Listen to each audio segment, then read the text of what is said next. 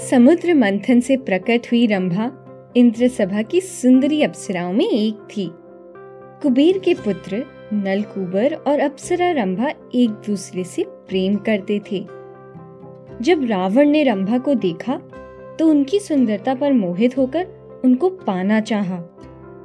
रंभा के मना करने पर रावण ने रंभा के साथ बल प्रयोग किया। जब नलकुबर को इसका पता चला तो उन्होंने रावण को शाप दे दिया। कि अगर वह किसी भी स्त्री को बिना उसकी सहमति के बलपूर्वक पाने का प्रयास करेगा तो वह भस्म हो जाएगा।